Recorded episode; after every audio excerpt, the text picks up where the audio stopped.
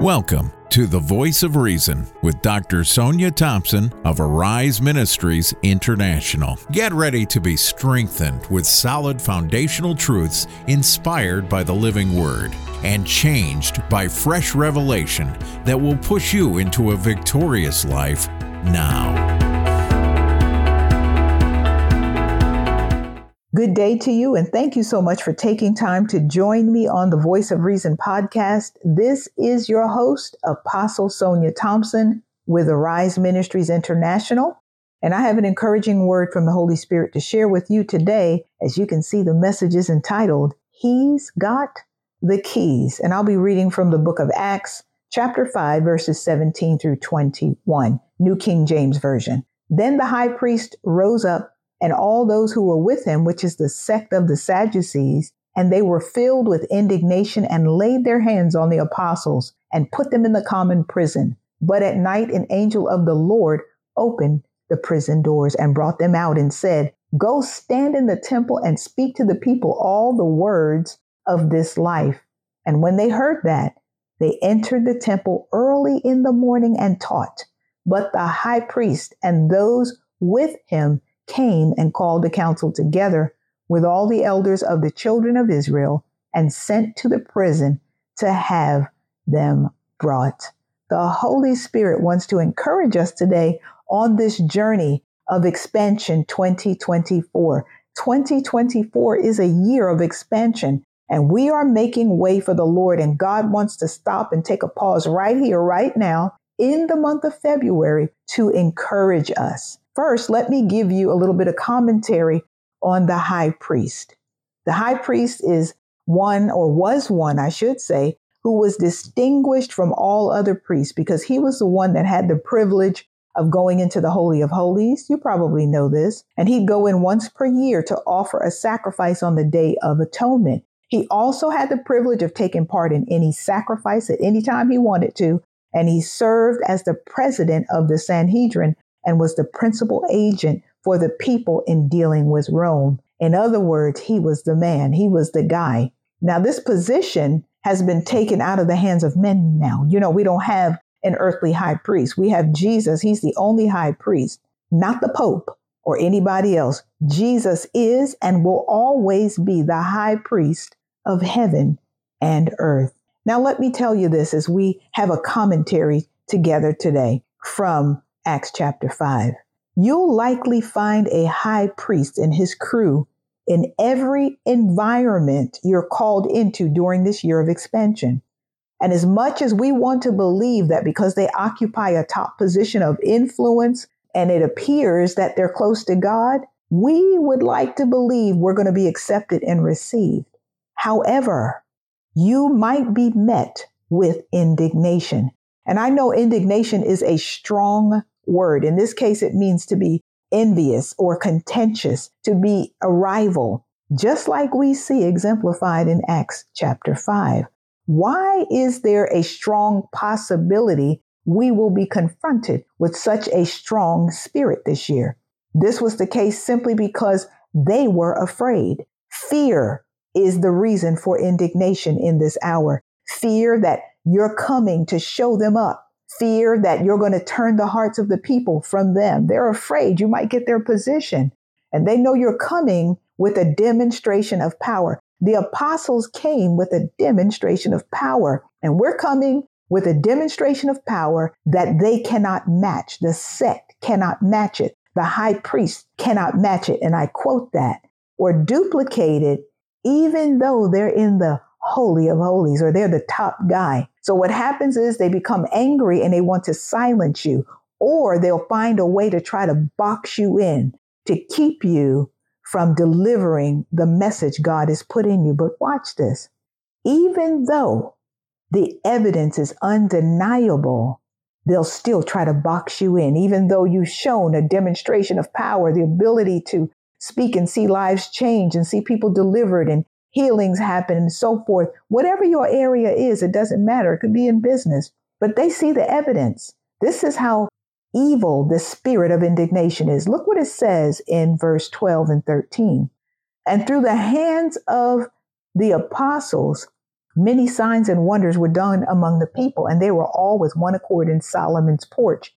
Yet none of the rest dared join them, but the people esteemed them highly.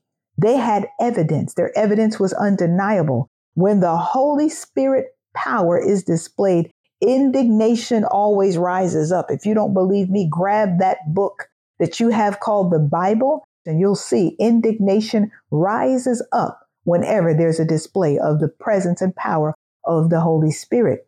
From those that like to build and oversee, but they don't have a demonstration. It's usually from a person or people of power that get influenced by the spirit of envy and jealousy. Here's something the Holy Spirit said to me one morning when I was sitting reading and studying in this chapter.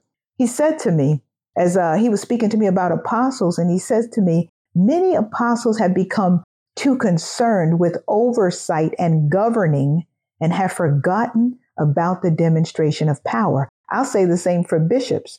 Bishops and apostles are not the same, by the way. I know they try to lump, you know, the two together, but they're different, but they still have a governing authority. But many are too concerned with oversight and governing and have forgotten about the demonstration of power. We've allowed our power to speak through large buildings, large organizations, and a large crowd. That's our power. But power from the Holy Spirit cannot be contained in anything earthly other than these earthen vessels. And we're not meant to be contained. And those that rival the power of the Holy Spirit want us to fit into the clique. They want us to fit into the good old boy club. So we're on the same level.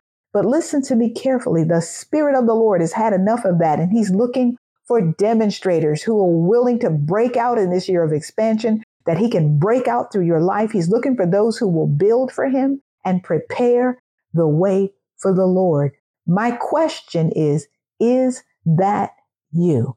Are you willing to break traditions and do what the Lord is saying to you? You might be wondering, has somebody done something to Apostle Sonya Thompson? Nothing at all. I'm simply delivering the word of the Lord. I don't hide behind a word and bleed out on God's people. I'm just delivering the word of the Lord that He's given me to share with you. God's looking for those that are okay with facing, and I quote this, the high priest and the sect of the Sadducees of this day in your region and territory and on that mountain where you're experiencing this opposition. In the 18th verse, it says that they laid hands on them and put them in prison. And look at the 19th verse.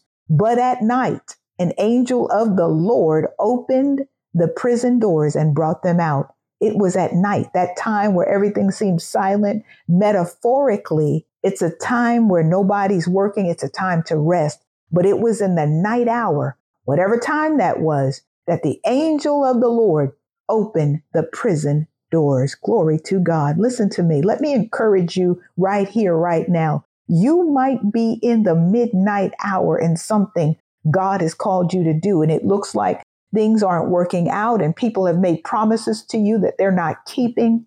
But here's what the Lord is saying to us in this hour nobody can lock your doors of expansion because He's got the keys. And because He has the keys, guess who else has the keys? You have the keys. I have the keys. The remnant has the keys. And some of these folks need to get the memo that you cannot lock up the Holy Spirit. An authentic move of God can never be shut down or contained. It has to spread, it must expand. God is the one that opens doors, and He's the one that has the keys. Listen to the instructions the angel gives them. It said at night, an angel of the Lord opened the prison doors and brought them out. That's verse 19.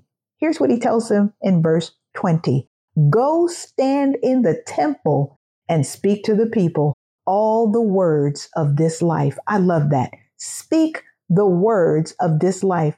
The angel instructs them to do the very thing which caused them to be imprisoned in the first place most of us would question that. Like, God, you just saw me get locked up for this. They are already talking about me and trying to box me out and oppress me, and the enemy's coming at me. But the angel told them to do the very thing that caused them to be in prison in the first place. Listen to me carefully. Don't you dare shrink back from your assignment because of opposition, because of somebody's envy or jealousy, because God has got the keys to break you out of every adverse situation. No one, and let me say this again no one, no entity, no person, no spirit can stop you as you prepare the way for the Lord. Listen to what Gamaliel said concerning the apostles after the high priest and the sect decided they would kill them to silence them.